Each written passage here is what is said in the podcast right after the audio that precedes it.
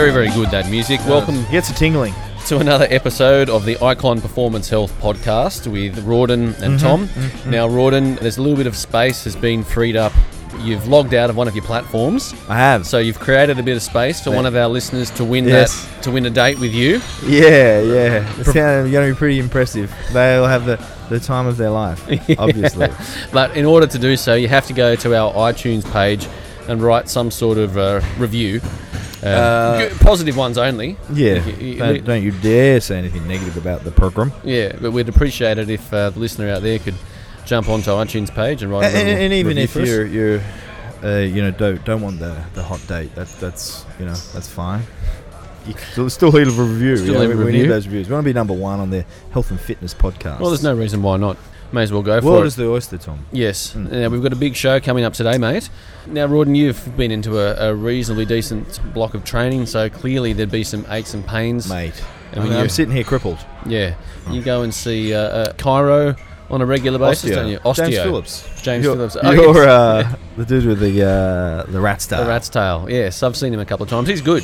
Very good. Yep. So you see him. I mean, I'm always riddled with various Yeah. injury-based things yours, going yours, on. yours with the curcumin of late have been kept at It's bay. been good, but there are some things that run a little deeper than the curcumin can heal at the moment. I think. Well, I dare say most of our listeners are pretty uh, you know, messed up in one way or another. Yeah, yeah, Where are you going with this one, Tom? Well, there's ART and there's That works well. osteo, chiro, physio, all these kind of things we can do. But today we're actually going to talk to Annette Verpillot, and she's the Ah, founder yes. of Posture Pro.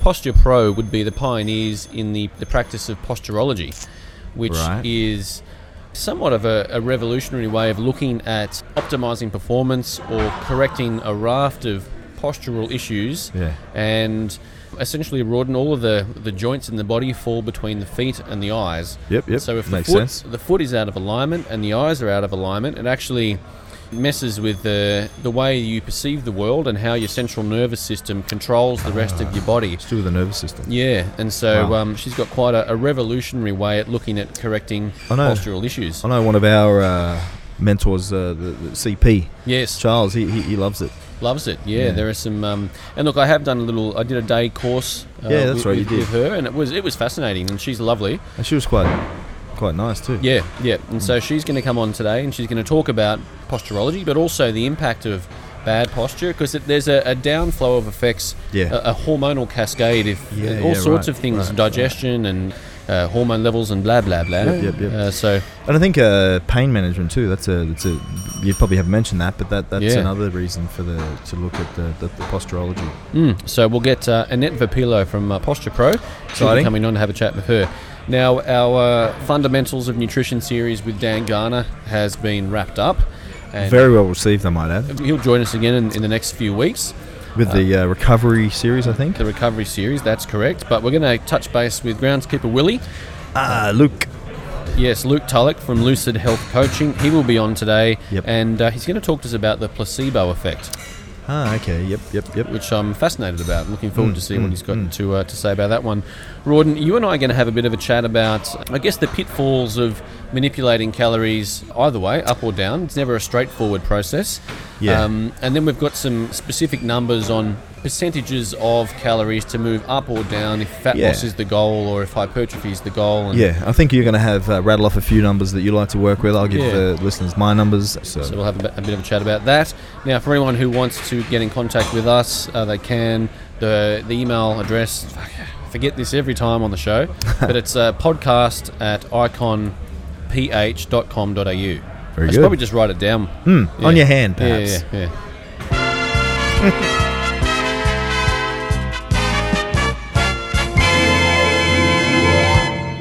What we didn't mention, Rawdon, was that uh, Man, and this we, is big news. this I don't know why we didn't mention this. We've alluded to this in past weeks when we had Paul Carter parts one and two on the Yep. show.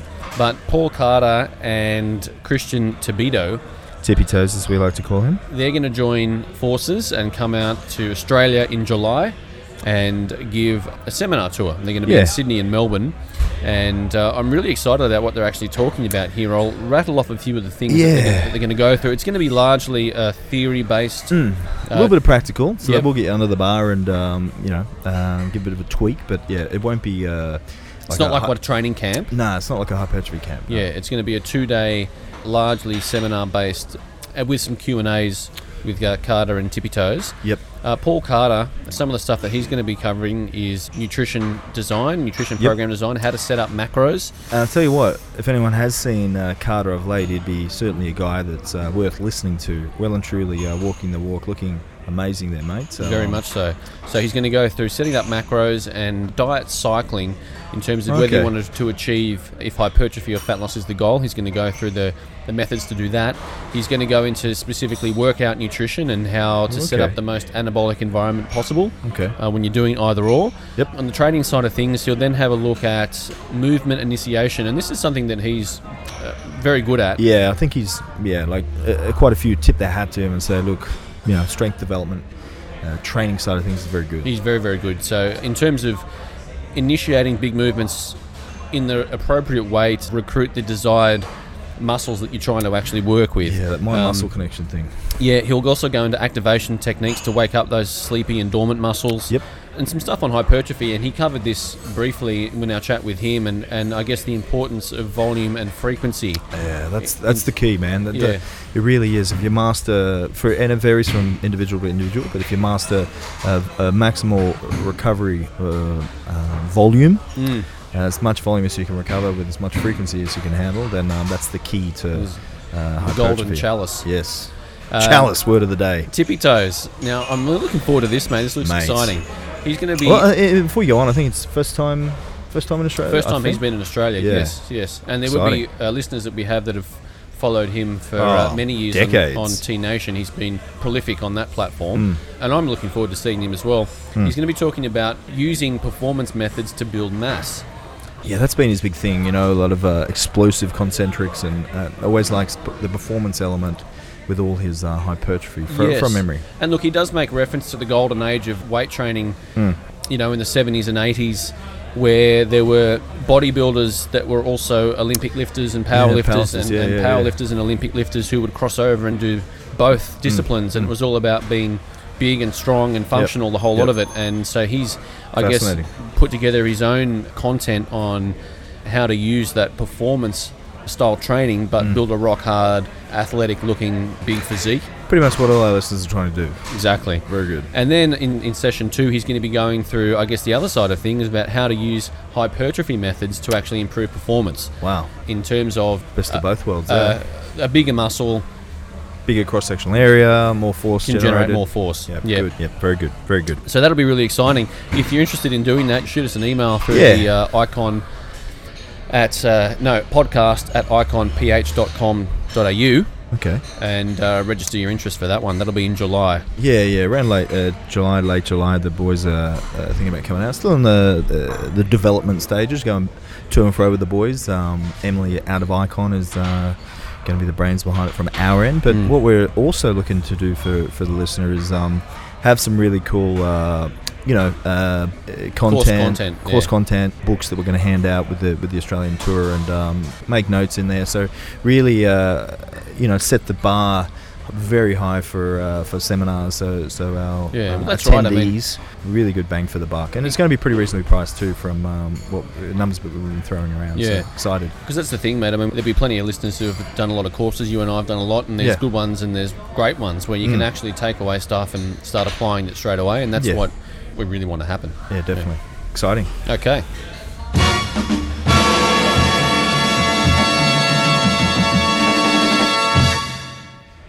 Mate, we've spent a lot of time on this program talking about fat loss Mm. and manipulating calories to get people lean and all that kind of stuff and the various ins and outs of that process. What we probably haven't discussed as frequently is, you know, when you're moving calories the other way, trying to create a surplus and, and Yeah. put muscle on people. And I guess had a bit of experience with this lately and this sort of uh, initiated this conversation about the various things that happen when you're actually getting someone in a surplus of calories and deliberately trying to put on muscle mass. And it's really interesting seeing how different bodies will respond in different ways.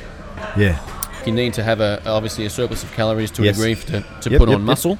positive co- energy balance. Yes, but there comes to a point where it seems to be diminishing returns, and you're thinking Yeah. like, well, if they ate more, would they build more muscle, or would they just put on more fat? And Yeah. building muscle isn't linear in the same way that fat loss isn't linear. And you can start someone on a, a surplus of calories, and over the first two to six weeks, they have that nice bit of growth, and then quite often there's that plateau. And pushing more calories into the individual is not necessarily going to result in more lean mass. It can just produce more scale weight, but the net effect in lean muscle gain isn't as, successful as you'd like. Yeah, it's sort of like a like a bell curve when you increase calories over a certain, you know, 5, 10, 15, 20.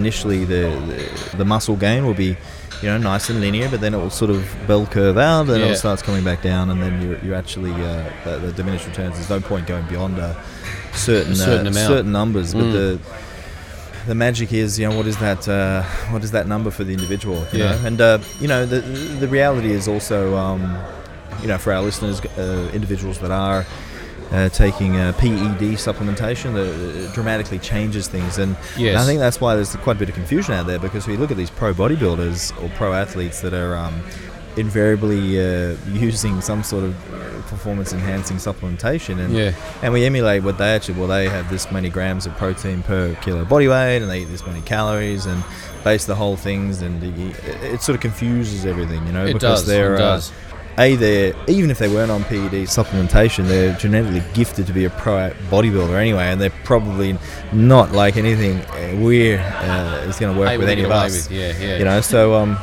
for our listeners that uh, the, you know all our listeners pretty much that are not in that world let's have a bit of a chat about because I've got some numbers here that I'll Okay. I'll rattle off but Yeah, uh, why don't we talk about what you do first and I'll and I'll chime in and um, uh, I'll say what I like to do and, Yeah. and uh, mi- mine's sort of uh, adjusted and uh, it again over time so I'm uh, forever tweaking it from Yes. individual to individual Yes, I think that's the key point to make is that it is always an individual process.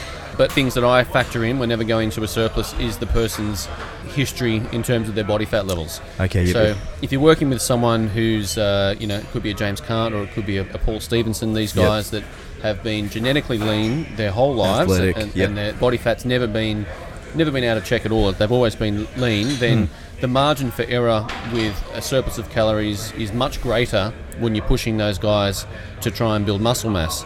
We're trying to create a positive energy balance, Hmm. so you can give them more calories, and the, the spillover into body fat will be less. Hmm. Whereas you have someone who's had higher body fat earlier in their life, maybe as a right, teenager, so the margin for error very very tiny very very tiny. yeah. You know, you you spent some time getting an individual lean who has Hmm. had higher body fat, and you're like, okay, right, we're ready to pull the trigger, Hmm. try and build some muscle on that frame.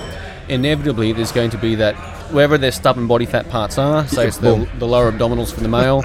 The, as soon as the calories come back up, whoosh, there's going to be Yeah. some body fat that comes on there. So you have to be mentally prepared to wear a little bit of body fat in Yeah. that circumstance. It's, it's almost impossible to avoid It, it, it is and um, and I think because uh, those body fat cells they're there. they're there. Mm. You know, they'll always have an enhanced capacity to put on more fat because Yes. of the fact that they've had greater fat levels in the past. Uh, but I also think that, uh, and you'd agree with this, you, you'd probably say they, those individuals are not really as lean as the Stevensons and the James Cants. They're, they're lean. They might be around that that you know mythical 10% that Charles talks about. That Yes. uh, when you're under you know 10 or, or sub 10, that's the sweet spot. You can enjoy your carbs again, and uh, you know all that sort of type of stuff. And I, and I, I guess you know those individuals, and we you know I'm, I'm coaching one at the moment. You mentioned him, and I'm like you said, oh, okay, he'll be at that sweet spot where he's lean enough. We both deem that he's at that around 10% body fat. Then I'll be putting calories up, positive energy balance, so we can actually uh, grow some additional muscle for him. But you, you sort of said it'll be interesting to see what actually happens because this this individual does have the potential. He's been uh, a bigger guy before, Yeah. and uh, well, we'll mention him. I mean, he likes to be. Uh, he's in tip-top shape at the moment. So Matt, if you're listening, we are talking about you. But he, you know, he's self-confessed. He put uh, some before and after pics, uh, and he's sort of. I, th- I would say he's halfway through the, the transformation with myself, and we're Yeah. going to get him up on stage at the end of the year. Something that at the age of I think he's 43 now, so he uh, he's got a, a very driven and very uh, motivated. And you, you know, you've seen him uh, feverishly training in the gym, and Yeah. uh, you know he's in a He's on a mission at the on moment. a mission at the moment. So it's great from a from that side of things. He's there- or the I dotted T crossed, but yeah, it'll be interesting to see. And uh, for him, you know, I will uh, tread uh, cautiously and, and bring up calories, uh, you know, ten percent at a time. And I mean, I will, I'll tell you where I while I'm on a roll. I'll tell you what I generally take my uh, uh, individuals' calories to, and and I, I used to go beyond this. I used to go way beyond. Um, I usually take them to about 30% over that theoretical uh, BMR. So we calculate age. I use the Harris Benedict, but whatever means you want to calculate the, the, the basal metabolic rate. Yes. Factor in uh, thermically effective food, NEAT, all that type of stuff. But whatever figures you use, percentages you use to get that baseline figure, that is what I then increase and um, obviously training day would be more than non-training day but i bring up uh, sometimes we'll um, if the individual is not uh, particularly lean i'll just bring up training day calories and keep non-training day down at baseline Yep. i think you do something similar Very true. uh, but if they're lean across the board i just ramp up everything you know non-training training days uh, because non-training days are generally when they're recovering from a training day, so it makes sense to have certainly enough calories or a surplus there Yep. for that growth and repair. But about 30% is that sweet spot. I find that um, beyond that 30% above uh, uh, baseline caloric intake, the nutrient partitioning that you mentioned starts uh, changing from uh, fueling uh, hypertrophy to fueling some or less hypertrophy and now adipose tissue and you, Mhm. and you and the, the body fat does start creeping up once you go beyond that that Yeah. uh, 30% it varies you know. The James Carnes could probably get away with more. So for example for our listener you know it's one thing to be talking about percentages and things like that we'll give them uh, an example. So say 2000 calories. So on a non-training day or a training day we'll say it's non-training 2000 calories. So 10% would be 2200 24 20% and then that about that 2600 uh, calories for the non-training days, that 30% over so that's uh, so that was about 600 calories over what their maintenance is, and, Yep. and that's where generally I'll take things to, and and from there I generally then taper them back down to baseline and and start the process again. Mm. But um, yeah, for me, yeah, that that uh, that 20 to 30 percent for some individuals, if, if it is borderline and their body fat's not too low, it might only be that uh, that 20 percent. So I'll fluctuate between uh, zero and uh, 20 percent. Yeah. Uh, the guys that are super lean, once I go beyond, and, and uh, a couple that I go up to 40%, and uh, when I bring them back down, uh, periodically it'll be down to still 10% over. So I always keep them in that uh, slight surplus above their baseline, just because they're lean. As, as, Yeah. you know. I mean, there's lots of physiological reasons why, you know, when they're leaner, obviously insulin sensitivity is a big one. They can handle a lot more uh, carbohydrates, so that's a macronutrient that you could drive in around training and increase training drive. But um, but yeah, for me that that that thirty percent. What about yourself? Similar sort of numbers, mate, depending on what style of training they'll be doing. Because Yeah, I sure. have found that some individuals with uh, that upper threshold, you know, up around the 20 to 30 percent Yep. surplus with high volume training, get no greater net effect in muscle gain than having that same person at 10 percent and doing more functional hypertrophy rep ranges. You know, they don't necessarily fill the shirts out and get heavy on the scales as fast as they would in that bigger surplus, but Yeah. for the associated body fat gain that comes with it, they're actually better off to sit a little more around the 10 to 15 percent over their that mythical baseline Yeah. and stick around the functional hypertrophy sort of rep ranges they can actually recover from Mm, and that the muscle the lean muscle gain maybe it's a little slower but the net effect at the end of that phase of training is less associated Yeah. body fat Sure, sure. I mean, I guess for me, that would be the caveat. You know, that if uh, body fat was in check, then the calories would would stay. You know, Yeah. would, I would keep cooking them up. But anytime the calipers tell me that, uh, certainly on the supra and umbilical, uh, uh, generally that's the first place that you'll add fat around the midsection Yep. from for most people. You know, if I see those creeping up, then then it would be time, obviously, and and you'd, and you'd reconsider whether you would take them up to that 20, 30 percent. yeah and also you can i guess we've spoken about in extended fat loss phases having that one to two week diet break to let everything reset Mm, mm. Uh, in the other side of things once people's calories have been high for a period of time when they reach that point where it's diminishing returns Mm. taking the calories back down towards the baseline and just Yep. letting them chill out with some lower volume training for a week or two Yep. and maybe not as much glycogen in the nutrition plan let them just sort of re-establish a baseline and then bring the calories back up again Uh, have another little fresh burst of growth can occur Yeah. with that method Yeah, I mean that's what I tend to do anyway.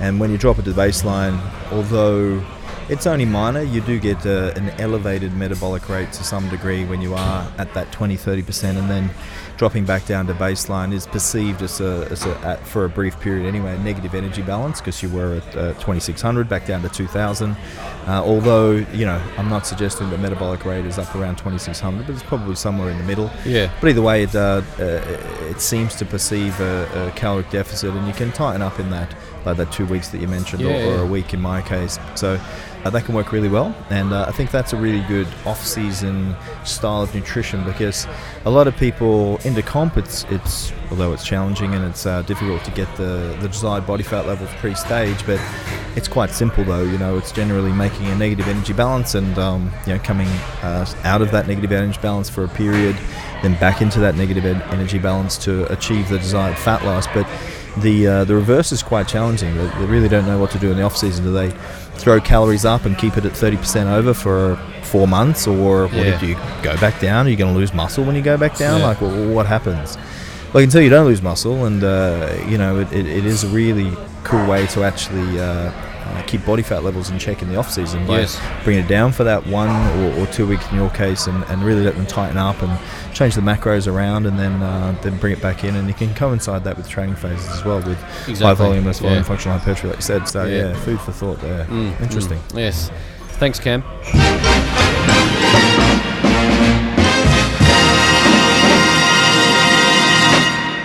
Oh, Cam really blow the eardrums out on that one. Good one. Holy moly! Uh, hello. Wow, that was loud. All right. Okay, Rawdon. Sometimes uh, you know a client comes in. Yep. Yeah, they've got a meal plan and various things together, Mm, and you can load them up with a whole swathe of various supplements. Yes, we do. It doesn't really matter if, it, if they work or not, if they believe that it works. Well, and you can explain to them the mechanism by which it should work. Yeah. Quite often, what it can do is actually aid their nutritional compliance all over because they know, Yes. okay, well, I have, Placebo. I have meal one, and then I have my something here, and the Yep. multivitamin there, and the blah blah blah, and on and on and on it goes. But for whatever reason, it works. Mm, We've mm. got resident neuroscientist Luke Tulloch, groundskeeper Willie, Yes. back in the studio, and he's going to talk to us today about the placebo. He's actually got his shirt off, like groundskeeper Willie, and it's pretty impressive, ladies. Luke, us to welcome to the studio, mate. Yeah, thanks very much. Good to be back. Yeah, placebo is a funny one because that's what you're going to talk about today. And we've Yep. uh, back at uh, Lift Performance, where we, we're both uh, uh, work out of. We um, we've had a conversation on the gym floor quite a few times, and Mm. uh, you know, my uh, take on it on it was, well, if it uh, actually works, is it a placebo, Mm, You're or right. is it the supplement that actually does what it's supposed to do? that's right. You know, so it's that grey area. But you're gonna uh, dive. I was going to say balls deep, but you're going to dive into this one. And, What uh, you just said it. Yeah, well, yeah, exactly. it's out there now. So you're really going to, uh, uh, but it's a it's a big part of uh, actual research and, and legitimate. Uh, the concept is quite important Yes. for our listener to actually comprehend. So um, Yeah, totally. And you know, like like you were saying, sometimes you don't know whether it is placebo or not that's causing Yeah. the effect, um, and you're never gonna know. Mm. and like but- Tom said, does it, yeah. does it really matter? You know, it's, it's uh, if everything synergistically is getting the results, it's uh, Yeah, Yeah. Totally. all right. Um, I mean, I think most people probably know what a placebo is, but essentially, it's uh, an effect that's produced. Um, a positive effect usually because we have a word for a negative effect, which is actually nocebo. Yeah, that's Um, uh, uh, it's an effect that's produced basically where there should be no physiological reason for that to be produced. So if the compound is not producing any actual physiological action, Yep. but we're still getting some kind of change in performance, then we refer to that as a placebo. Mm. And just elaborate a little, you might be going to anyway, but nocebo, you can actually see the reverse as well, where nothing should actually happen, but they perceive something negative will happen, Yeah. and then something negative happens. Yeah, totally. So that's yeah, exactly right, and that's called a nocebo, um, and the effect occurs. You know, it can go both ways, and it depends. We have um, what we call inter-individual variability, which basically just means depending on the person, you're going to get a different sort of effect size for your placebo or nocebo. Yeah. Yes. Um, you know, so some people are obviously going to uh, have a really big effect. The same, same with anything really. Yeah. Uh, any supplement, you get some people who are hyper responders and some people who just kind of under respond Mm. or don't respond at all. So, Mm. yeah, Interesting.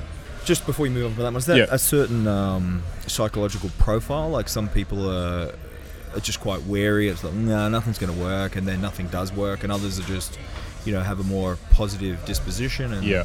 lo and behold, a lot of things work. Yeah. Mm. there's a lot of things that kind of feed into whether this effect rings true and how strong the effect is. Yeah. Um, and personal beliefs are a big one. So, you know, you'll have a much harder time getting a placebo effect to manifest itself on someone who's like a natural skeptic. yeah. Um, There's a lot of those. yeah, there are. and by the same token, there's a lot of people who are also like massive believers. You know, you get these guys who are like, yeah, man, like I, I snorted my uh, my pre-workout before, you know, uh, my festival, and I was just buzzing the whole time. Well, I did Yeah, back at uh, what is it?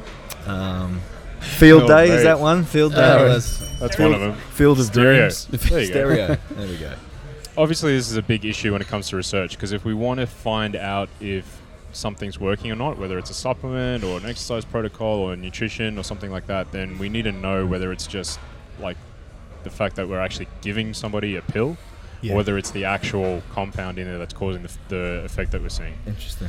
So when you design a study, you've got to have a placebo as part of the protocol. So you can't just go right. There's a group who we gave nothing, and there's a group who we gave, Uh, of course. you know, the the, the pill, and then they um, they saw an effect. You actually have to give both sides a pill. A pill. Yep. One has to be physiologically inert. In other words, a sugar pill doesn't really do anything. Yep. Um, and then the other guy, the other group's got to get the actual active compound to see if we have any effect. Now, you often see that the group who who doesn't actually get anything that is has an active compound in it still sees a performance benefit. Mm. It's just not as big as when you have an active physiological compound in a lot of cases. Yes. Yeah. I gather, Luke, that people who are participating in the study, there'll be the placebo group and the normal group. They obviously Mm. don't know, but people who in the group who are actually getting the active ingredient Yep. might think, well, there's a chance I could be getting the placebo pill here, and, Yeah, then, that's true. and they have the nocebo effect. That's right. Um, that can happen as well, and you can even, uh, if you're doing proper science, we have a d- what we call a double-blind study. Proper science. That's It's all yeah. proper science that we do here on the bar. yeah. Lab coats are on. So that means that the researchers who are giving the participants of the study the pill actually don't know if it's the real thing or not. That's right. Yes. Because there's something subtle about their behavior Yep. could tip them off, Yep. or it could Yep. affect the result. Nudge, nudge, wink, wink. Yeah, Yeah. Have these pills. Yeah. yeah, these are the You're going to get really jacked on these ones. It, Yeah, run, cool. it runs deep. Interesting. Mm, Yeah. Okay. And that's called a double blind. Yeah, double so blind. no one knows what the hell anyone's doing. Yeah. So or someone does. No it's, one. It's basically the guy who analyzes the data. He'll be the only guy who knows. Yes. Fascinating. Um, so so that he would can be the, obviously tell you, oh yeah, it was because of this one or that. so that's the gold standard. Like if you really, really, Yeah. really want to. double-blind, placebo-controlled is the gold standard. Okay. All right. Yep.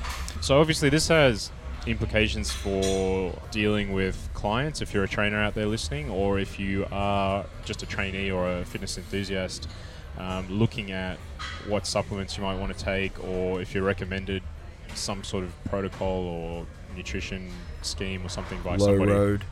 Yeah. Yep. Um, so your personal belief systems, like we said before, are really important in this. So you could have people who, um, you know, maybe idolize a certain footy player and he takes, you know, BCAAs. So Yeah. I believe that BCAAs work, Mm. uh, or something along those lines. um, you know, so it's a big deal in marketing. You've got to be aware of this because they're trying to sort of subtly influence your beliefs.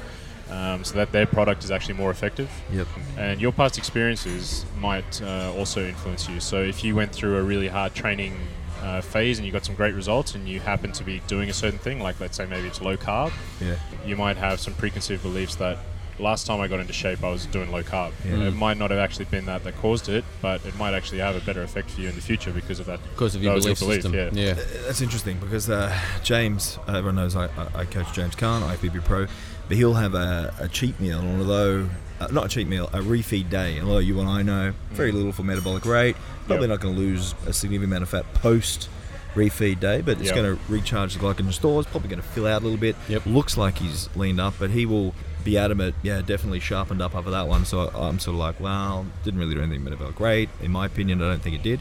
But he's obviously had the refeeds in the past. Yes. Always looks better the next morning, so it's it's uh, progress for him. And Yeah. uh, and I said like I conclude at the end, it's like I don't care either way. If you're Yeah. leaner now than what Yeah. you were yesterday, bang on. Fine with me. Yeah. You know what I well, mean? I mean that's it. Like you, you can come in and you know, I, I had this quite a lot in the past with people who are like very hardcore um, paleo or Yeah. low carb or this and that, and o- often it doesn't serve a lot of purpose to sit there and try and convince that No. person against their beliefs. Yes.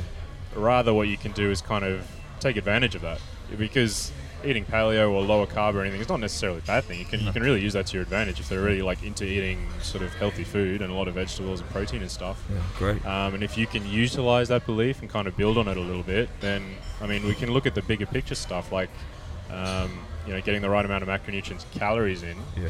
Like whether you do that from fasting or low carb or uh, whatever it is, like I don't really care as, as long as we get the result. And if it's Yeah. going to make it easier for someone to get the result because they believe in something, Interesting. then you may as well use it. You know what I mean?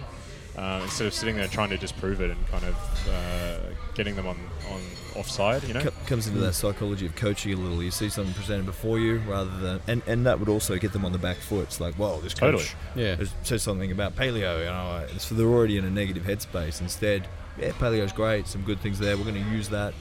That's uh, that's really good, man. Yeah, like and I mean, you can see the, the like the power of belief and the mental side Oh, yeah. of sports or training or anything like that is so strong. yeah, You have these guys, for example, like top level athletes. You'll often find there's just this massive amount of belief in a in themselves, firstly, but um, just in the methods that they're using, in their Uh. coach, in their support Yeah. network, or even in, in like routines, little rituals that they do before games, Yeah. things like that. I mean, we've seen recently Conor McGregor coming up and saying, you know, it's all hard work. It's just because I work hard, um, which is not true. Like you have to have a certain genetic makeup to be able to achieve 100%. that level. It's just not up for debate. Mm. Um, but his power of belief in himself has obviously afforded him some success. Mm. Um, and you know, it's a big factor, and it doesn't just apply to top level athletes; it applies to everybody. Yes. Um, and, and and again, I know I reference James Cunn all the time, but if I were to say who is the most uh, positive, doesn't matter off season, on season, five weeks out, one week out, night before, who is the most positive mm, uh, client I work with? James Cunn, hundred percent. Yeah, like, it's always boom. Yeah, I'm going to be perfect on the day. Yep. awesome. Nev- never a shadow of doubt. Mm.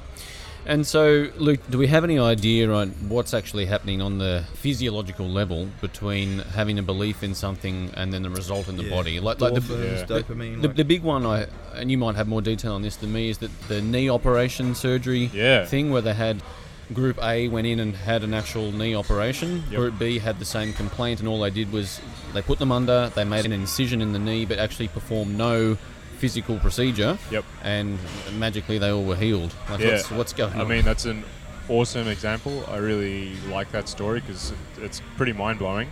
yeah. Um, there's also stories of you know soldiers out in the field just getting a saline solution and thinking it was morphine, and all of a sudden not feeling much amazing. pain from a blown off limb or something like that. Mm. Um, it's obviously some sort of interaction with the nervous system and, and sensory perception. Exact mechanisms. It's really a bit of a mystery, to be honest. I think it's something that on know, the possibly on the metaphysical level. Maybe your witch doctor out at Edgecliff. Yeah. Maybe she could answer it. yes, I'll ask her next time I go. Yeah, so you know, it's obviously something we can uh, perhaps uncover in the next sort of decade or two as research goes on. But um, it's probably some sort of interaction with the nervous system. You know, there's a lot about pain perception and how um, it seems to be, in a lot of cases, unrelated to physical uh, damage. Trauma. So yeah, a, a big example is like lower back pain, chronic lower back pain.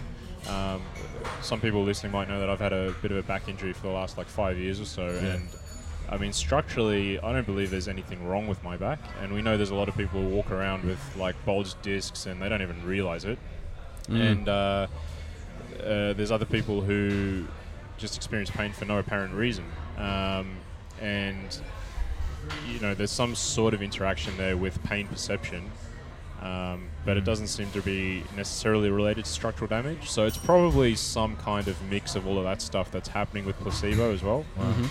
So uh, when we're talking about placebo, we can actually modify how large the effect is depending on the presentation of the stimulus or the supplement or the training plan or whatever Okay. it is. Yep.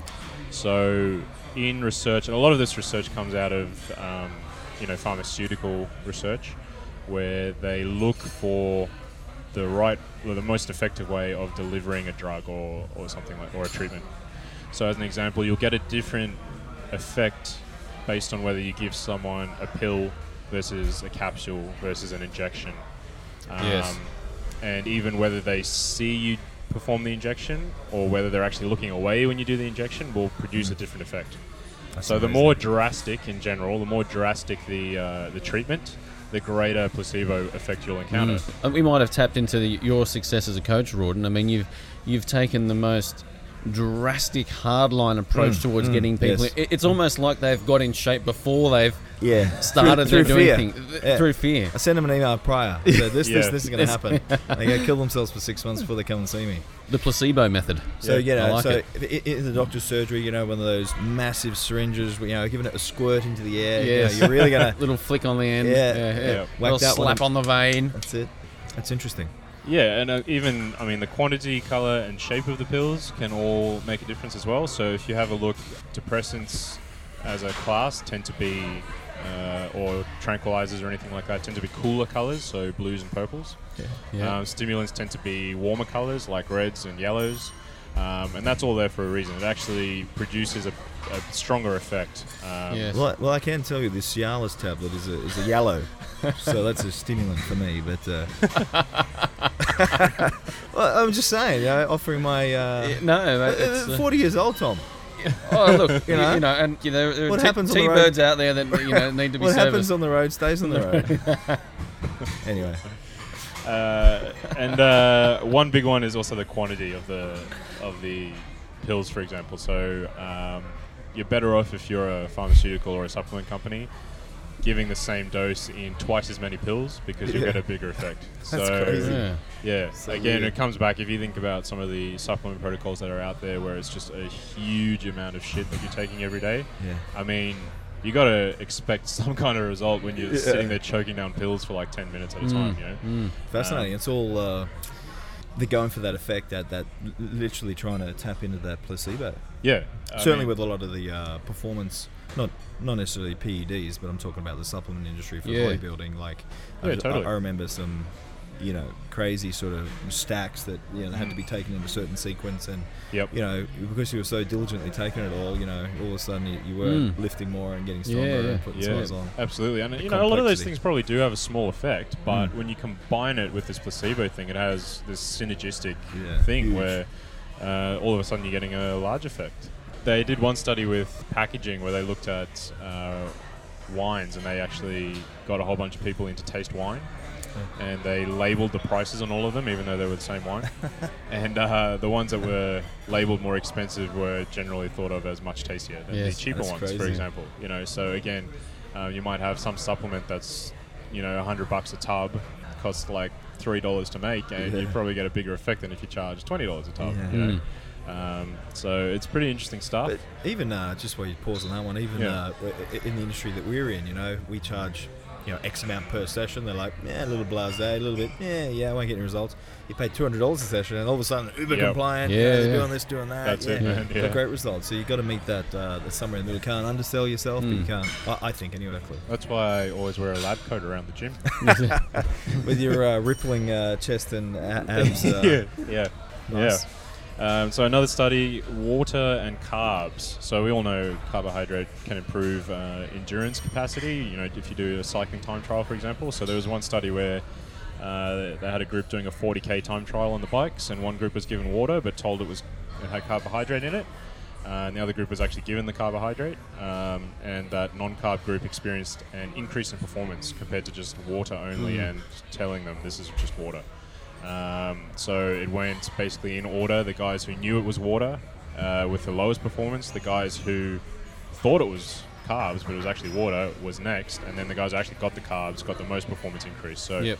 again, you can kind of get halfway there without even giving somebody anything. So then, when you're looking at a, a study like that, Mm. and they're testing a product, and they have the placebo group, and then the group is getting the active ingredients, and they factor in all the results, how do they then sort of balance out the effectiveness of the product when a certain percentage of the of the effectiveness is based around the placebo anyway? Yeah. How do they factor that in? Uh, essentially, you have to just do statistical analysis and see how big that effect was. So Yep. you always compare against. Um, so you use the statistical analysis to check if uh, those results just happened by chance. Yep.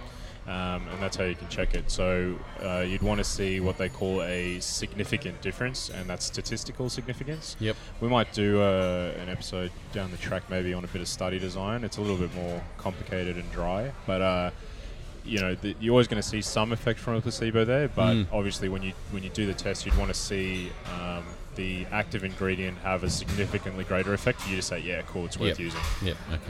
You know, it's a, probably looking back at what I did, say, 12 months ago to what I do now. Probably using supplementation around training was something that I would methodically do, and I just wonder after discussing today this with with you, Luke, Mm. um, whether you know maybe 12 months ago when they were taking that pre-workout, you know, five grams of beta alanine and five grams of creatine and the uh, five grams of essentials and, and mixing that up And the ritual the involved ritual, with that. Yeah, you know, absolutely. then they're boom, they they in between sets sipping their drink where they got 40 grams of Vitargo. You know, this is, you know, I'm going to get massive off this because you know, I'm taking this, this, and this, and just wonder whether that, whether I'm uh, missing out on some of that placebo with some of my clients. I mean. Mm. It's a little uh, lackluster, you know. It's like, yeah, can I use some aminos? Nah, man. You postprandial, you'll be fine. Amino Yeah. acids are in the blood. It's like, oh, Yeah. you know, it's Yeah. quite deflating for them. But Yeah. Interesting. I know Yeah. what you mean. Sometimes it's just easier to go with a hard recommendation on stuff. Like, Yeah, like you know, bang, I'm very like, yeah, you know, it depends, and it's kind of contextual. It doesn't matter that much. You're better off just, you know, sometimes it's better to just say, hey, man, you got to eat exactly one hour before your session. Done. boom. Mm. You know, it's got to be 40 grams of carbs. Done. Yeah. Because at the end of the day, it's not going to cause any harm to the client, Yep. but you have great potential benefit from that. Yes. Um, Very good. You know, so I think even with your own training, if you're aware of the placebo effect, but you set yourself out these very uh, strict guidelines that are very clear, it's something that you can use, uh, like you say, as a routine, as a ritual that Yeah. can actually have a positive effect Yeah. on your training. 100%. Yeah. Oh, well, I guess now that we've had this conversation, we're all aware of the placebo, and now nothing will work for us ever again. No. yes, we've just Well- ruined it for all of our listeners. Well, you know, we have the, the ritual here, the, the double shot espresso, Yes. swilling that, the caffeine The- stimulating, That's you know, right. the cognitive function increased. Uh, Tom, there's a lot of placebo going on in this room. There's a lot, A lot. of a lot of placebo going on in this room. Absolutely. Yeah. Very good. So, I mean, that's pretty much it for placebo and nocebo, but uh, it's a good way to sort of segue into some of our future topics, which are going to be on some of the anabolic hormones like uh, growth hormone, testosterone, that sort of thing. Uh, obviously, they have a certain uh, response to training, and so it's important to be aware of uh, the placebo effect when we talk about Yep. those. Excellent. Okay, excellent. Thanks. Fascinating, Luke. Yeah. If indeed you are Luke and you actually are here, Yeah, or, he's a placebo. he's, he's bluffed us into this, Yeah. this segment altogether. I am the master of placebo. All right, Very thanks, good. mate. We'll Cool. talk to you next week. No worries. See you, man. Bye-bye. Bye.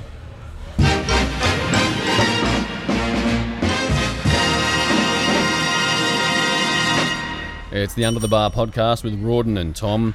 Yes. Rawdon, uh, as a personal trainer, you know, look, we sort of bluff ourselves around posture. Ooh, they're looking a little bit, uh, bit of kyphosis going on there. Yeah, yeah. No overhead pressing for you. Yeah, yep, yep, Nope. yep. And we sort of put posture in a bit of a box as to what it is, and we think about how straight someone stands, you know, how Hmm. they sit when they're typing away at the computer. Yeah. Can they maintain thoracic extension for a bench press and all that kind of Yep. stuff? I think uh, I think we. It's pretty easy to see when the posture's wrong, but not necessarily easy to fix. Exactly, mate. That's the point. Easy to getting point at. it out. Yeah, and to actually understand what posture is, and it was way back on episode number fifteen when we Ah, actually yes, 15. spoke to uh, Francine Savard. Ah. That was the first time I'd ever heard of this term posturology. Yeah. A- she's a big fan. She was a massive fan, and, and not just in terms of the biomechanics of posture, but how posture might affect the whole hormonal cascade of a human. Interesting. So not just performance; it's uh, everything. Everything. A to Z. Yeah, fast forward through to the end of last year, Mm-hmm. and uh, I was lucky enough to go to a course held by our next guest. It's Annette Verpillot. I hope I've got that right. That's, nah, Green Pilot. Green Pilot, Yeah, sorry, yeah. my mistake. Um, but she is the founder of Posture Pro, and they are essentially the pioneers in this field Mm-hmm. of uh, posturology. Big fan of uh, uh, Charles. Is a big fan. Yes, Poliquin, yes. highly endorsed. And in fact, she was actually just over with Preston Green not, not long after we spoke with Ah, him. Yeah, yeah, that's right. He did a course there, a seminar, some Yeah, sort of. working with their players. So they do courses all around the world. The clinic is based in Montreal, and uh, that's where Annette is at the moment. And she's joining us on the line. Annette, thank you for your time and welcome to the podcast. Thank you, thank you so much for uh, for having me. It's a pleasure to be here. So it's a bit of a difficult thing to kind of uh, ex- Grasp. grasp in a nutshell, Annette. But maybe if we can just start with a bit of your career and, and what led you to this field of posturology, and then we'll go into what posturology is in more detail. Absolutely. So I'm um, I've uh, started Posture Pro roughly around 10 years ago and studied different types of manual therapies from osteopathy to muscle activation technique, and stumbled upon a posturology demonstration, if you wish, by. Um, by somewhat of a, of a, a bring of faith, if you want. And I saw um, a demonstration with an old lady that had a really, really hard time walking. And within seconds, I was not quite sure of what I was understanding of what I was seeing, but I, within seconds, she was almost perfectly aligned. And it was right there and then that I said to myself, oh my God, this is something that has to be uh, introduced to the public because it's, it's absolutely spe- spectacular and visual to see the, the postural changes that took place simply by activating her brain, in essence. Wow. Magic almost. I gather, Annette, Yeah. that, that there's a there's the neural side of posture, and it's really the feedback from your brain mm. as to how you eyes and and yeah, and stuff. as to how you sense the world around you. Yeah, we tend to have it the, um, if I may say, the other way around in in the uh, in the health and fitness uh, conditioning uh, industry. Uh, working on muscles is great, but where posturology becomes, uh, you know, brings in a, a little bit of a tweak is that it's going to activate the brain that will then control the voluntary and the involuntary muscles. Ah, I see. So, before we get into details, how do you define posture? So we have very specific criteria in posturology that allows us to know how symmetrical someone uh, is actually standing. So, for example, if we were to look at someone in the sagittal plane from the side, we would quantify with specific numbers how far their head, their uh, neck, and their back should be in relation to a vertical plumb line. We're also going to look at the three planes of space. If there's any, uh, for example, if there's a lower shoulder, if there's a lower hip, if a shoulder is protracted, if a, a, a, a glute is rotated. And at that point, we're going to, it makes it very easy for us to predict uh, biomechanical uh, failure or injuries and uh, tightness uh, of, the, um, of the ascending or descending muscular chains. wow. So, Annette, do these imbalances occur because of something that someone is doing on a biomechanical level, or is it a feedback mechanism from the brain and the central nervous system? Yeah, it's more of a feedback mechanism in the uh, in the brain when uh, there's different types of pattern movements that we learn as uh, babies in order for us to be able to stand upright and start moving and walking. Now, it's going to be about how well we develop these motor patterns that are going to dictate, if you wish, through repetitive movement, the type of posture that we then um, develop or evolve with. And then it's going to be a question of wear and tear of the joints and, and obviously trying to prevent injury as best as we can through posturology. Tell me, Annette, I would imagine that if few and far between looking at anyone in the gym and, and you know, and they're okay, I would assume most people, like, I mean, I, over the years, I'm, I'm, you know, late 30s now. Uh, but um, but ye- Forty. ye- years and years uh, in the trenches, so to speak, training and lifting heavy and doing all that type of stuff. And you know, I've I've been through uh, you know various therapists over many many many physios and uh, you know all sorts of therapists, and I'm working with an osteopath at the moment. But um, but every time I go in, it's like, yep, you you know your hips are out again. You're you know this is out, that's out, and he you know soft tissue and, and gives me a bit of a crack, and I'm and I'm a lot better thereafter. But um, a little bit out of alignment is that a concern, or is it? Um, you know, because I would imagine most people it, are pretty. It is. It is actually a huge concern. I mean, we're talking about um, mitochondrial fatigue. If you're uh, not able to fight gravity optimally by standing upright before you move, and then you uh, load yourself up with weights to be in shape, which don't get me wrong, I'm a big fan of being in Yep. shape. Um, and you want to work out your body, you you are getting fitter, no doubt. You are building and sculpting your body as well, but you're doing it with a posture that is that is asymmetrical. So eventually, wear and tear, whether it be at the ankle, the knee, the hip, the lower back, the shoulder, the neck, those are all the popular areas um, of pain. Yeah. And that that being said, um, uh, how many people are asymmetrical? I mean, we have statistics worldwide, and we're talking about 90% of the world's population will have an asymmetry in the three Yeah. planes of space. So um, at some point in time, we know through posturology that if there's an asymmetry, at some point somewhere they're going to feel pain. Now, whether it be permanent or intermittent, Yep. intermittent that tells tells us um, uh, that gives us a, a different type of information. Okay. So it sounds like most, uh, all our listeners would uh, Yeah. need a tune up, pretty much. Uh, yeah, I think it's something that should. Um, I think that everything should start in essence with posturology, and, and any add-ons add-ons that you will add afterwards will just make the treatments last that much longer.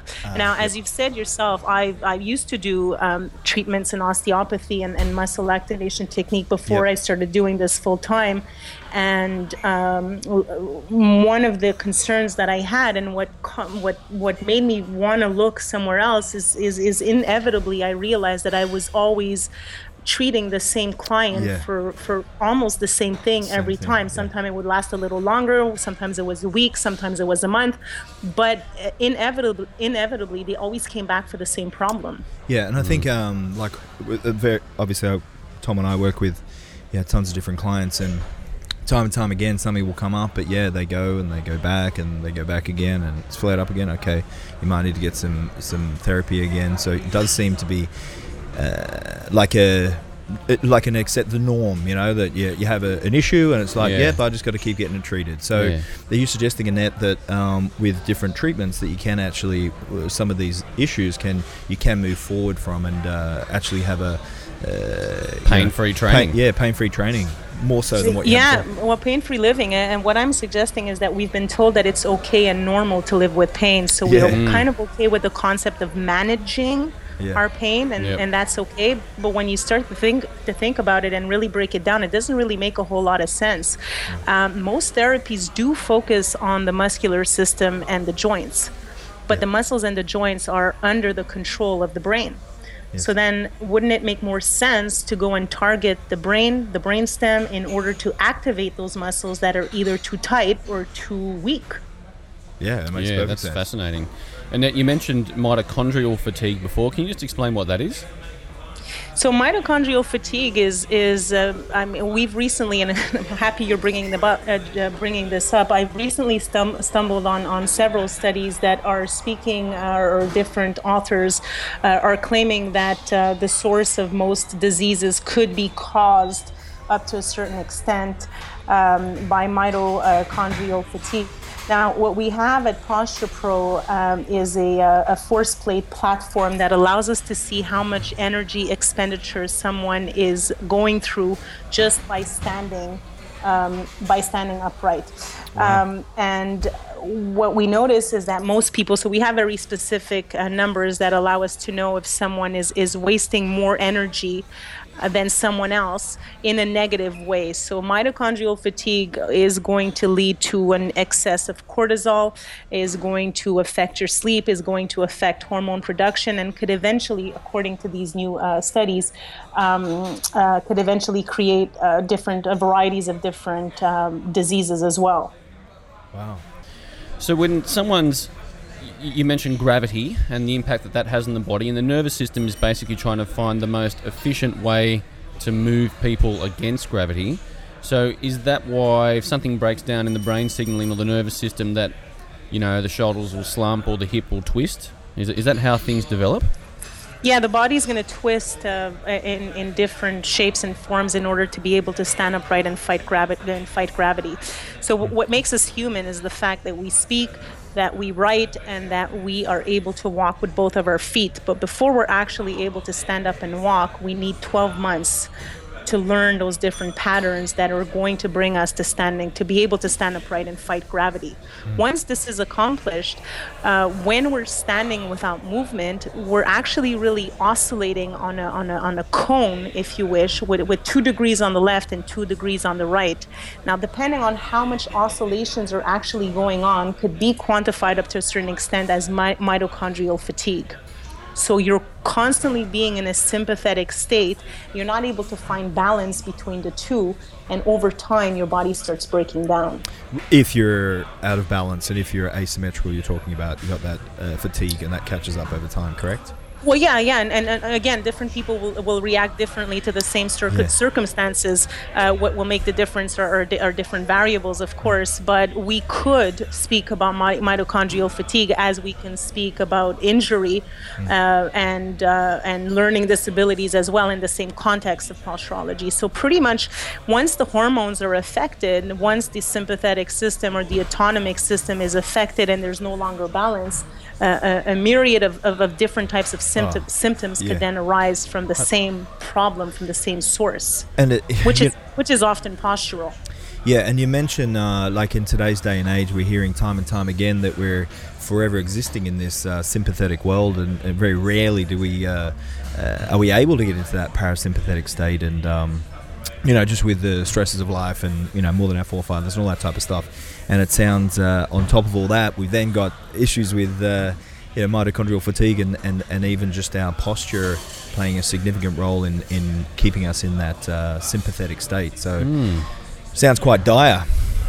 Yeah posturology you know? becomes interesting is, is really it's it's a, it's a technique that uh, targets the brain in order to activate the muscles and it does so by using different types of information that your body is going to feed the brain so the first type of information is when you get out of bed the first thing that you step on is the ground with your feet mm. and then if we look at the pressure that you have on your left foot versus the right foot if there's an asymmetry there then your brain kind of picks up on that and then you'll have a muscular adjustment in order for you to be able to walk contralaterally with your head upright facing the horizon with both of your eyes.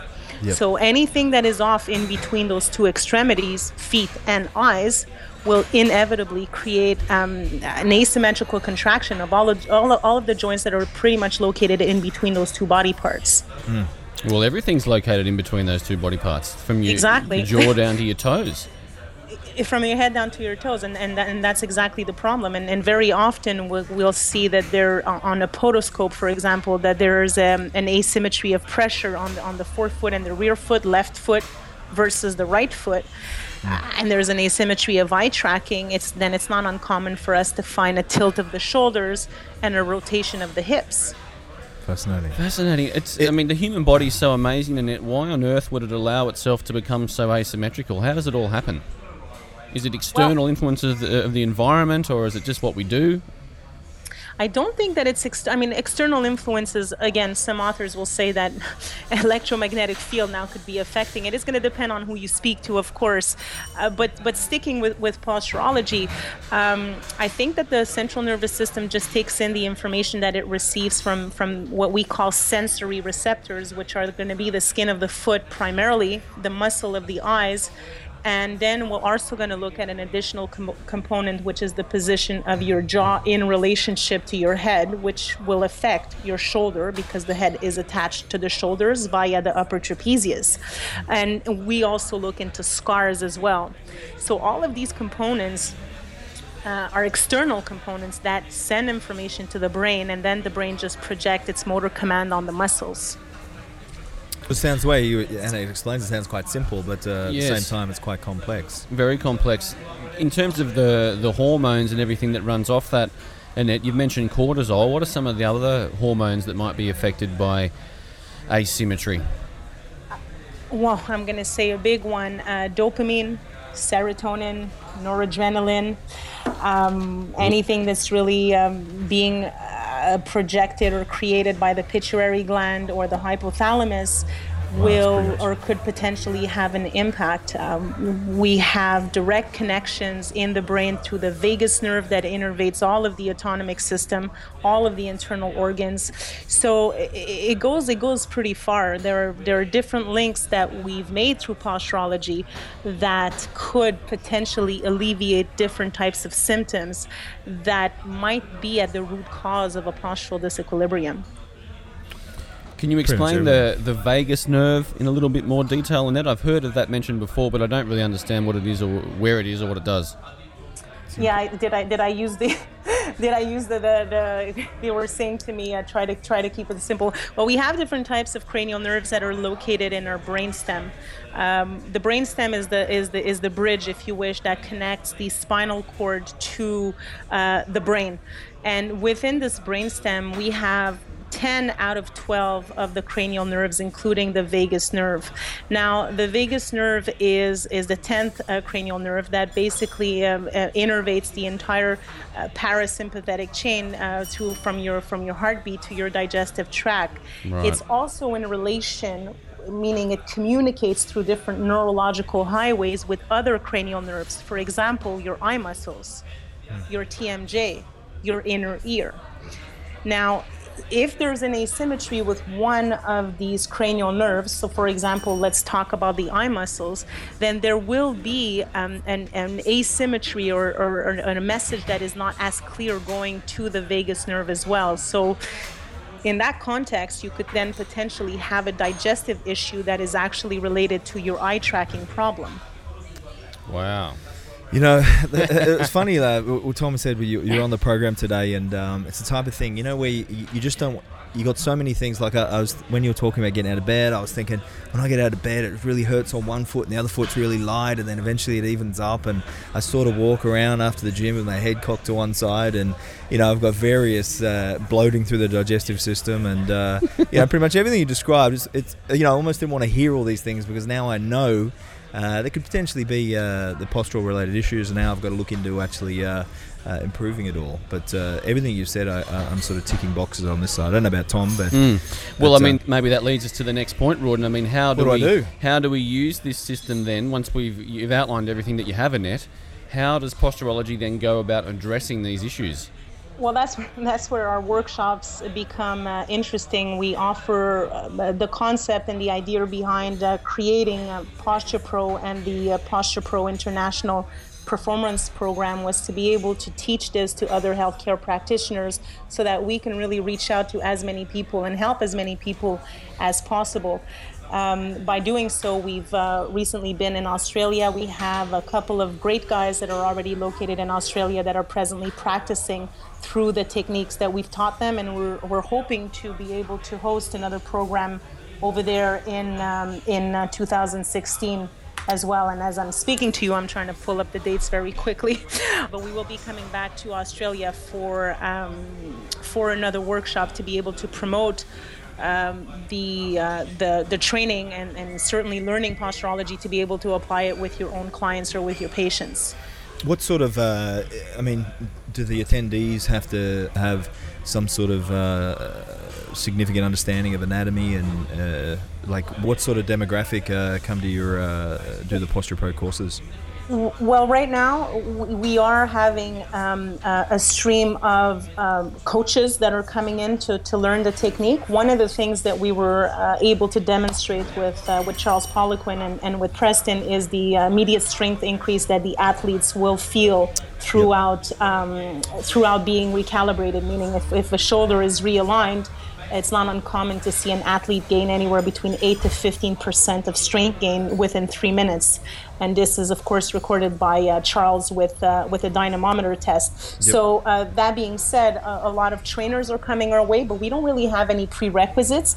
Uh, okay. we kind of like a, a, clean slate in the sense that we do teach from beginning to end um, the contents that need to be learned, and we do bring about four disciplines into one. And we will look into uh, podiatry, uh, optom- optometry, dentistry, and then um, a, neurology as well, in order to teach the full program so that the practitioner has a full understanding of how to deal with his uh, clients in order to get the, the, the best possible results uh, within a consultation, really. Mm, fascinating. What sort of, uh, and while we're giving a, talking about specifics there, like I go to a coach, one of the guys you mentioned, uh, what sort of happens at, uh, with the assessment? Uh, talk me through what the guys would actually do, and is it ongoing? Then do I have to keep going back, or generally uh, things improve from that first uh, initial consultation? So, so in the first consultation, we can expect to gain, um, if we're talking about chronic pain, we can expect to diminish pain anywhere between 60 to 60 to 85 percent within the first consultation. And what the first consultation entails is assessing posture and instability, posture in the three planes of space, as well as the client's instability, yep. and then working with different tools in order to be able to address the asymmetry of the feet. I'm talking left foot and right foot, and to be able to optimize optimize a convergence, which is basically creating symmetry between the left eye and the right eye, which inevitably creates left and right brain symmetry and then affects your anterior and posterior muscular chains. So, if you sort out left and right brain symmetry without doing anything structural to a person, basically the nervous system will be more efficient and it will get to fire all the little muscles and the imbalances and everything will start working in more of a perfect order. Is that what happens? Yeah, we're, we're really targeting the intrinsic intrinsic muscles of the spinal cord, the tonic muscles, the really tight and short ones that are really, really close to the joints. Those are the tonic muscles. The tonic mm. muscles we cannot control voluntarily. Yep. When we're in the gym training, we're really working with our big phasic big guys, with the big movers that are able to uh, to pick up those weights and help us perform better. Yep. But in order for us to move, there needs to be joint stability, and the stability is under the dependence of the tonic muscles. So that being said, uh, left, bra- left brain, right brain symmetry, eye tracking, proper feet on the ground, um, you get proper firing of those tonic mus- muscles, which affect, which inevitably affect the phasic muscles, and you're just that much better. Mm. Awesome. See, this is the funny thing, you know, like two or three years ago, if you'd said to me you can get a 15% strength improvement in three minutes. Yeah, I'm just going to get this pen and go wiggle, wiggle, wiggle on the back yeah. of the earlobe and it, then pimps, boom, you're good to go. It sounds like witch doctory. Mm. But the fact is, and this is more clear to me now, well, we were talking to Paul Carter about this the other day, Rod, and we said, yeah. how, how, do you develop strength? And we were expecting some sort of, you yeah. know, programming scheme or, uh-huh. or, or overload system. But basically, he said you've sort out the biomechanics of the individual, take away the sticking points, and then the movements can be as strong as they can be. And if you think about Rod, and you and I were talking about this, the movements that you and I are strong at, it's the ones that, that don't hurt as much and that we can do with less thought and we're mm, biomechanically mm. more suited to. So if Correct. someone's you can do it by by sorting out these postural imbalances and having everything pain free. Yeah, of course, strength is going yeah. to improve. You know, and the world is your oyster in the gym. You can really uh, it'll open up a new dimension of training by the sounds of it. Hundred percent. So, uh, Annette, how do you then go about fixing eye alignment or the the sensory system from the feet up to the brain? How do you actually do that? So we have uh, special tools that we use in order to, I like to use the term recalibrate because we are truly changing motor patterns um, and it will take a period of roughly over a year to do so. Now, within a year, we'll see a client around, uh, it could be anywhere between six to eight times within that year frame. Mm-hmm. But to actually change faulty motor patterns, I mean, think about it. When we're walking every day, if we're walking with a poor posture, mm. we are repeating the same motor pattern, which is in this case is, is, our, is our movement pattern. We're repeating the same movement pattern over and over again with a lower shoulder and a rotated hip. So, in order to undo what's been taught to the brain, we need a period of 365 days. So, for it to go into long term, to become a habit, the first yep. 90 days becomes a habit, and then after 365 days, we are actually able to change, um, how should I say, motor patterns. Okay. So you go through this recalibration over a series of visits, and then. Uh, so yeah, so the recalibration uh, is we do work with with different types of uh, we call them proprioceptive uh, insoles, which are very very thin insoles that will stimulate different areas of the feet in order to be able to um, send a proper message to the brain in regards to the left foot and the right foot. Now the thing with the foot and the problem with the feet is that if there's an asymmetry of eye tracking, which nine times out of ten there is, it could be anywhere, it could be caused by a lack of, for example, lack of vitamin B, uh, jet lag, a little bit of alcohol, um, if someone's smoking marijuana once in a while, if there's a carbon monoxide intoxication, which is now, as we know, is, is found in our food, maybe not in Australia, but certainly in North America, then all of these substances could then potentially affect the, the convergence of the eyes. The minute that there's a discrepancy of the eyes, this goes all the way down to the feet. And the foot is kind of like the alignments, the, the wheels of the car, and the eyes is kind of the, the alignment of the car, and the, the, the car is the body. So at that point, the foot goes into an adaptative, a compensatory uh, uh, foot posture, if you wish. Now, to undo it, we do work with proprioceptive insoles that are needed for roughly a period of a year in conjunction with eye ex- uh, exercises that are to be performed roughly uh, for a period of a minute and a half per day. It's pretty easy. So people will have to, for the, the year of their the 365 days, they will have to wear the insoles and be diligent with their eye exercise and various other things. Correct, correct. It's, it's actually the, the most the, the cheapest treatment and, and the easiest treatment to do out there in comparison to uh, most of the, the work that is requested for us with different types of, of, of therapy. And just uh, just yesterday, I had someone tell me that uh, that they had um, uh, had undergone physiotherapy. And again, I have nothing against physiotherapy, but for a whole year, five days a week and they were actually on sick leave for the problem for, for the injury that they had uh, which was lower back pain for the injury that they had so you know some people are willing to put a lot of work into it to try to again manage their pain uh, once we adjust the feet and the eyes as i've said before the results are, are pretty much within the session Yeah, fascinating. Tell me, Annette, uh, flexibility.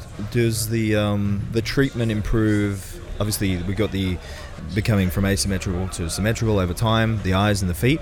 What about uh, flexibility? Does flexibility improve? Uh, we've seen uh, we've seen clinically f- uh, flexibility, like for example, bending over forward in a Yep. in a yoga pose.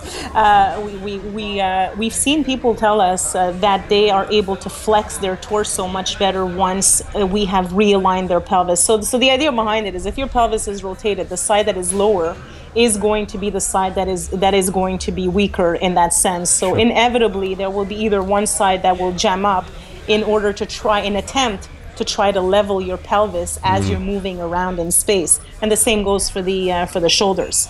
So um, to answer your question yes absolutely. We can definitely increase um, uh, a Range- range, of motion, range of motion, flexion uh, or stability um, in, in, in all aspects of the uh, uh, of the uh, in all aspects of the problem really Yeah, I'm going to jump in and uh, cut Tommy off again and ask another question, as I do.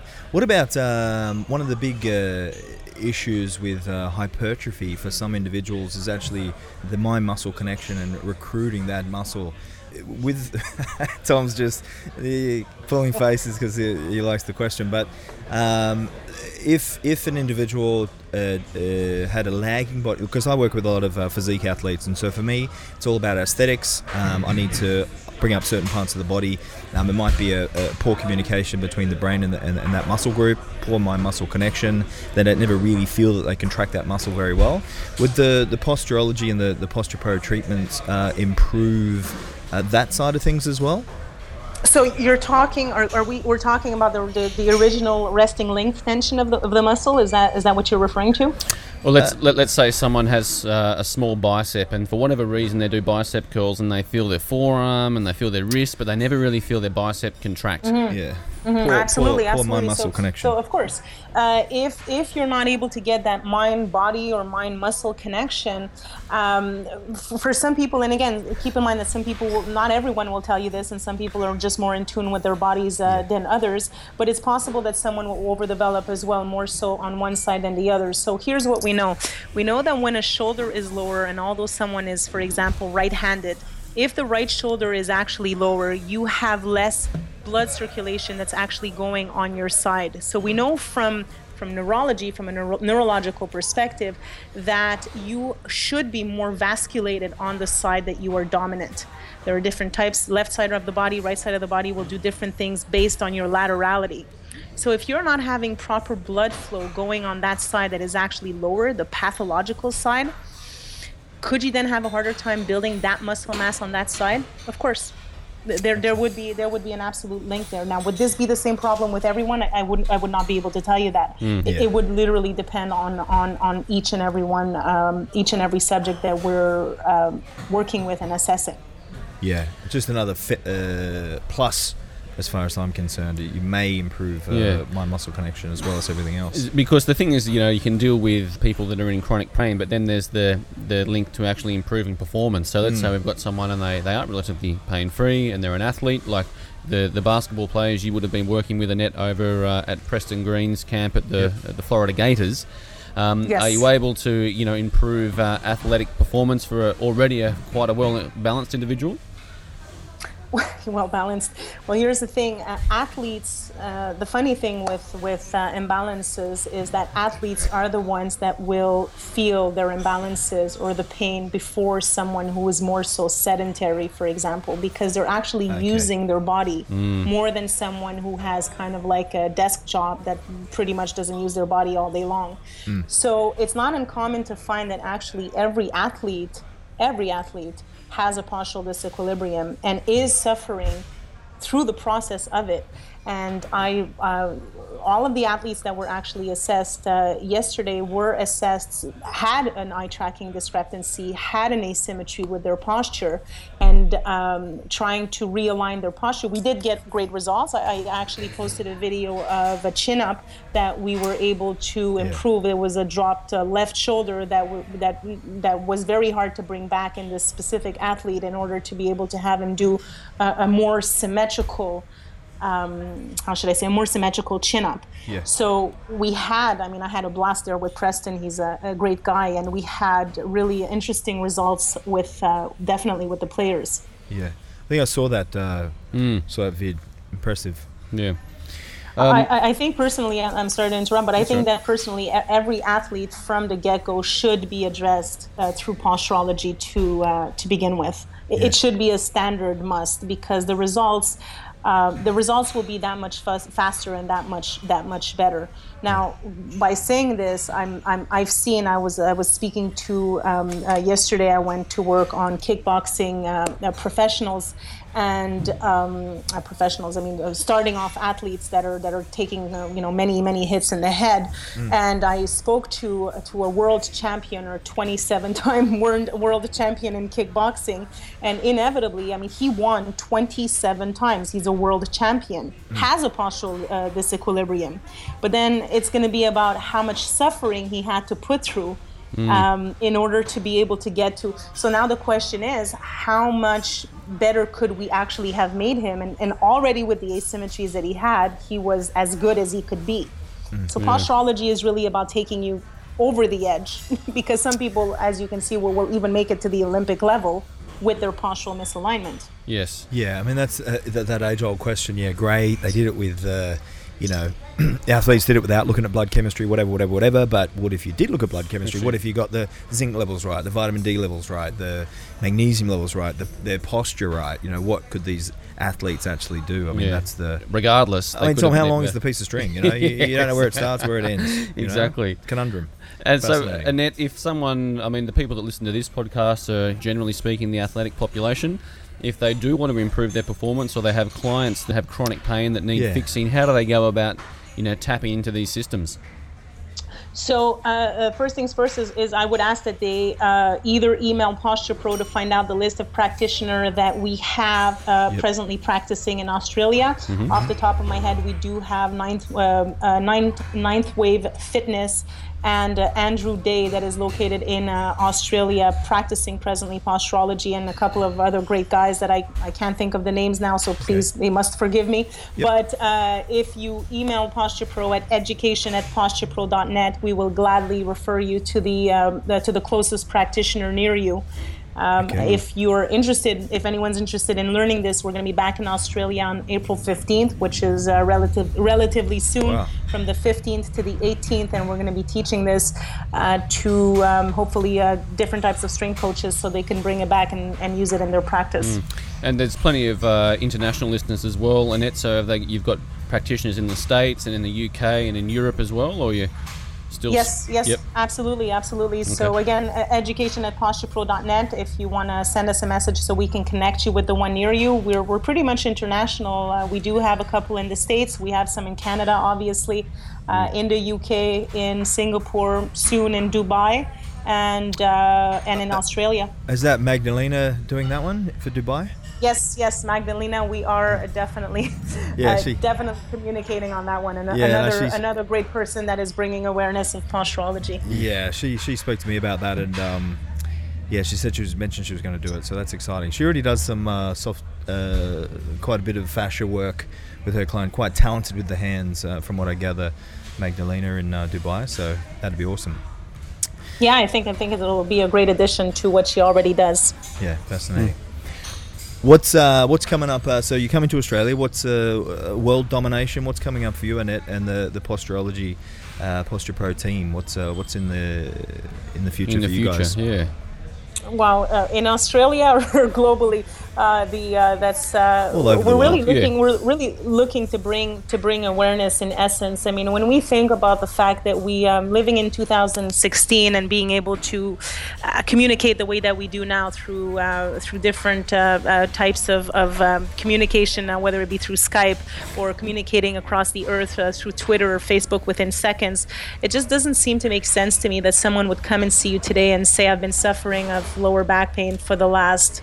For the last 10 years. So my, my my great plan my my greatest plan is to be able to uh, educate this and help as many people as possible. It, it just does not make sense that people are going on with their lives suffering. I wish i could say that i treat only and work only with uh, professional athletes. The reality of it is is that most people are not high elite athletes and they are weekend warriors uh, anywhere between 20 to 55 years old and my oldest client is 104 years old so Wow. uh, that being said it's really anyone and everyone could truly benefit Benefit. benefit, from this and through other practitioners i'm able to impact that many people to be able to um, to help them to, to help them you know deal with their chronic pain And is there anything uh, on the frontier in terms of the actual science itself, Annette? Is, are you researching in the next way to improve the um, the system?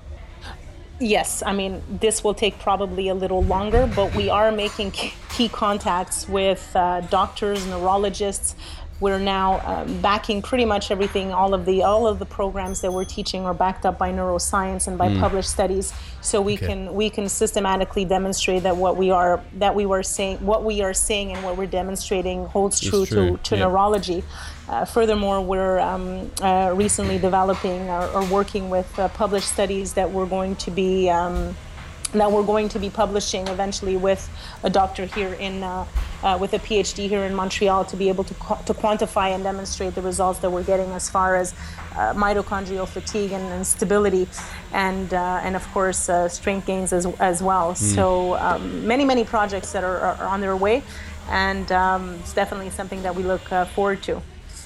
Yeah, well, that's really exciting, and I mean that's part of the battle. You have something like this; it's in the, the infancy in terms of its exposure internationally, and people are so ingrained in the old chiro right. soft tissue work that Mate, it, the food pyramid. Just think about that. That's right. That You they know, need a little bit of uh, a bit of science behind things to really buy into the concept. Um, and I guess the more you get out there, the better for you. So that's uh, that's really exciting, Annette. So thank you so much for your time. And for our listeners, if they do want to get in contact with you, education at posturepro.net. Yes, and if I may just slip in there, the Mm. website uh, is PosturePro, www.posturepro.net. And if you want to check us out on Facebook, that is facebook.com forward slash PosturePro. Um, please um, give us a like or give us your feedback or communicate with us through this platform as well, and we'd be more than happy to respond uh, very quickly. And uh, thank you so much, guys, Very for lovely. having me on. Uh, Tommy, it was uh, it was actually a pleasure meeting you, and uh, um, I, I know that we did a little bit of work uh, on you over there, and I hope that you're. Uh, Mate, I hope uh, that uh, it helped, and, that- and uh, that we were. We Well, were she's able very to- hands-on, Annette. She doesn't mind getting into the glutes and just making Yeah, sure everything's re- in place. Really so. giving you a once over, mate. uh, I was wondering why you're walking so uh, symmetrical uh, over the last couple of months. Very good, very good. I might have to come back out and see you in April, Annette. Well, I, I, I hope that we can uh, at least touch base and say hi to each other. It was uh, I, I truly loved it. I love Australia, and I just um, I wish I wish it wasn't so far away, but it's a great country, and I'd love to be back. Lovely to talk to you, Annette. Thanks, Annette. Talk to you Thank soon. Thank you so much. Thank Have a you. great Bye. day. See you. Bye.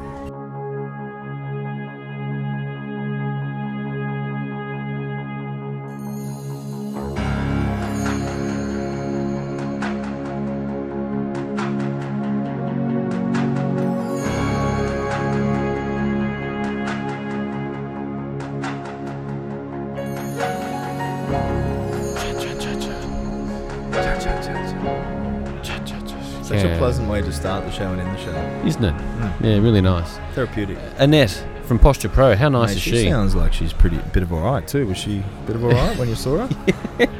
yeah, she is. That's why I'm going to go out there and uh, next time she's in Australia, later in the year, and go, and- go and see her. Maybe just get her. To, she was very thorough when she's assessing the glutes. Mm, mm. It really gets in there, yeah. The gluteal region, I like to call it. I get right in there with the calipers. Mm. But in all seriousness, what a fascinating discipline.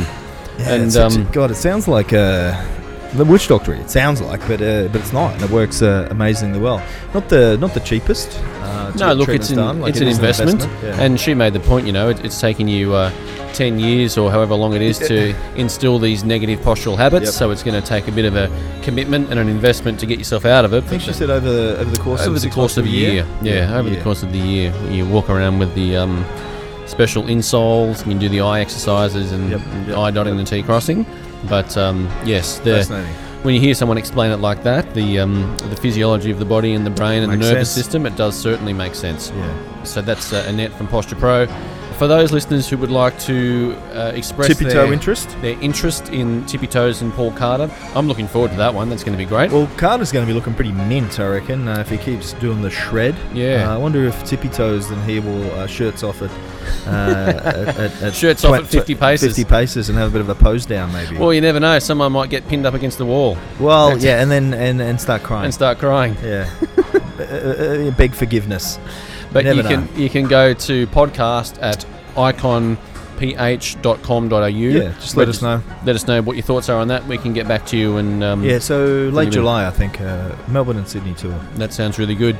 If you're so inclined, you could write a nice review on uh, iTunes for us. That would be Uh, great. Go into the draw to win a date with Rawdon. Or just do it to help the podcast out. but uh, thank you for listening. That's more than Thanks, enough. guys. Have a lovely day, and we'll talk to you next time.